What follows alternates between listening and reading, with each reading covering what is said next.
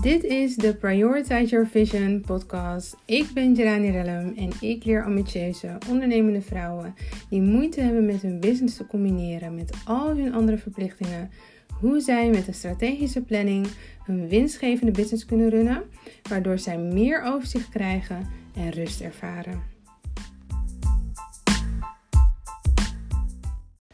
Einde van de tweede week van elke werkdag een podcast in januari. Dit is dag 10. Welkom in deze podcast. En uh, vandaag wil ik het gaan hebben over het is toch nooit genoeg. En um, nou ja, goed, ik wil je daar natuurlijk niet mee ontmoedigen, maar juist bemoedigen. Want ik krijg zoveel vragen van uh, klanten en van mensen. Ja, ik weet niet zo goed wat ik moet posten. Of zal ik dit posten? Is het goed genoeg dat ik dit post? En um, eigenlijk het enige wat ik uh, zeg is: uh, scroll maar bij mij naar beneden op mijn feed. Want ik heb mijn uh, tijdlijn niet aangepast. dat heb ik expres gedaan. Omdat als je dan bij mij gaat kijken, dan zie je ook de groei terug in de manier waarop ik post en de posts die ik maak. En dan zie je dat er ook verandering in zit en dat dat oké is. Dat je gewoon vandaag denkt dat iets fantastisch is. En dat je over een paar weken denkt, nou, dat was uh, eigenlijk niet zo fantastisch, maar nu heb ik iets fantastisch. En dat is alleen maar goed en daar groei je natuurlijk door. Maar eigenlijk de reden waarom je iedere keer vragen stelt of waarom je nog niet dat ding post of waarom je nog niet bekend maakt dat je gaat ondernemen mensen is omdat je bang bent voor de mening van anderen. En niet zozeer de mening aan zich, maar wat het met jou gaat doen. Uh, zeker als het een negatieve mening is, een kritische mening. En als je nog geen antwoord hebt op de vragen, bijvoorbeeld kritische vragen die gesteld worden, kan dat je nog wel eens onzeker maken. Maar ik wil eigenlijk uh, aan de hand van een uh, verhaal wat ik zag op Instagram voorbij komen. Ik weet niet meer wie het zijn, maar zodra ik dit post op Instagram, in mijn stories zal ik die reel ook gaan posten erachteraan. om te laten zien waar ik het over heb. Maar het ging erover dat. Um, ja, een, een man liep langs een café met een ezel en zijn zoon. En die zoon zat op de ezel. En liepen ze er langs. En toen zeiden de mensen van... Jeetje, hoezo uh, zit die jongen op die ezel? kijk naar je oude vader. Laat je vader op die ezel zitten. Nou, de volgende dag liepen ze weer langs het café. En toen zat die vader op die ezel. En liep die jongen er langs. En toen zeiden ze van... Jeetje, wat erg. Zo'n zwaar gewicht voor die ezel. waarom laat je niet... waarom stap je er niet van af? Dat kan echt niet. En nou ja, goed, volgende dag liep ze weer langs hetzelfde café.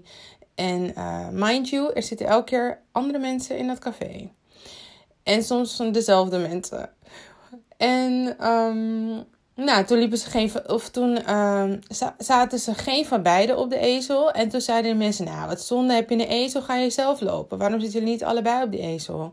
Nou ja, de volgende dag weer langs het café. En toen zei ze: Nou, dit is echt veel te zwaar met z'n tweeën voor die ezel. En ik uh, merk nu ik het inspreek, is de volgorde helemaal door elkaar zoals in die reel het was. Maar het maakt niet uit, want je snapt wat ik bedoel. Want iedereen gaat altijd wel een mening hebben. En um, iedereen zal wel een mening hebben. De een zal het leuk vinden, de ander zal het niet leuk vinden. De ander vindt dat het zo moet, de ander moet het zus vinden. Maar moraal van het verhaal is: jij bent eigen baas in jouw eigen onderneming. En de uh, dit is niet voor niets de Prioritize Your Vision podcast. Het gaat om jouw visie die jij prioriteit moet geven. En dat betekent dus ook dat jij invulling mag geven aan hoe jij je onderneming inricht. En natuurlijk kan je om uh, advies vragen, om meningen van anderen, om jezelf te toetsen, maar ook om uh, jezelf een ander perspectief te laten zien. Maar uiteindelijk gaat het erom dat jij de knoop doorhakt en dat jij, jouw mening doorslaggevend is. Want het gaat om jouw visie en niet om die van de ander. Want anders had je wel voor een ander kunnen blijven werken. Of als je nu nog steeds uh, voor iemand anders werkt, dan kan je net zo goed voor iemand anders blijven werken. En uh, bijdragen aan de droom en de visie van die persoon of van dat bedrijf.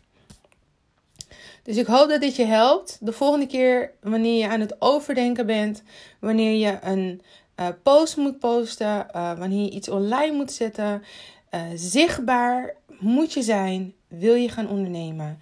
Mensen kopen tegenwoordig niet meer per se een product, maar vooral degene of het merk achter het product. En ik heb vandaag ook een post geplaatst over onder andere ehm, ja, dat sommige relaties zullen, de dynamiek binnen je relaties zal, uh, kan veranderen op het moment dat je dus gaat ondernemen, omdat je andere beslissingen moet gaan nemen. En, maar daar ga ik een hele andere podcast over wijden. Uh, die komt volgende week. Ik wil je voor nu een heel fijn weekend wensen. En een hele fijne dag nog als je vandaag moet werken. Uh, hoor je dit in de avond? Geniet van je avond. Plan je rust in. Als je dat nog niet hebt gedaan deze week. En dan hoor ik je bij de volgende podcast. Oh ja, nu vergeet ik natuurlijk helemaal af te sluiten met een opdracht of iets om over na te denken. En um, datgene is eigenlijk om na te denken over hetgeen wat ik heb gezegd.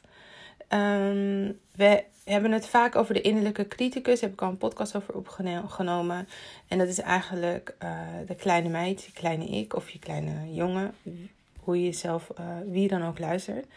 Um, maar nu gaat het over de kritiek van buitenaf en hoe dat invloed heeft op jouw beslissingen. En met name als het gaat over ondernemen. Dus denk daarover na. Naar wie luister je en naar wie moet je niet meer luisteren? Uh, wie vraag je wel advies en wie vraag je liever niet advies? Zorg ervoor dat je de juiste mensen op een gegeven moment advies gaat vragen of om een mening, zodat je een um, wel overwogen keuze kan maken. Maar vooral dat je niet telkens ontmoedigd raakt. Want als één persoon telkens dezelfde boodschap aan jou geeft, dan kan het niet anders dat het op een gegeven moment invloed gaat hebben op je. En dan moet je dat weer van je afschudden. En dat kost tijd en energie. Dus ik ben altijd, ik zeg altijd liever, uh, liever voorkomen. Voorkomen is beter dan genezen. Nee, het zegt niet, niet ik natuurlijk, maar je snapt wat ik bedoel. Maar ik heb liever preventie dan dat je iedere keer dat stukje weer eraf moet schrapen. Uh, voordat je weer verder kan. Yes? Oké, dus dit is de opdracht. Beetje lange outro, maar hele fijne dag. Doei!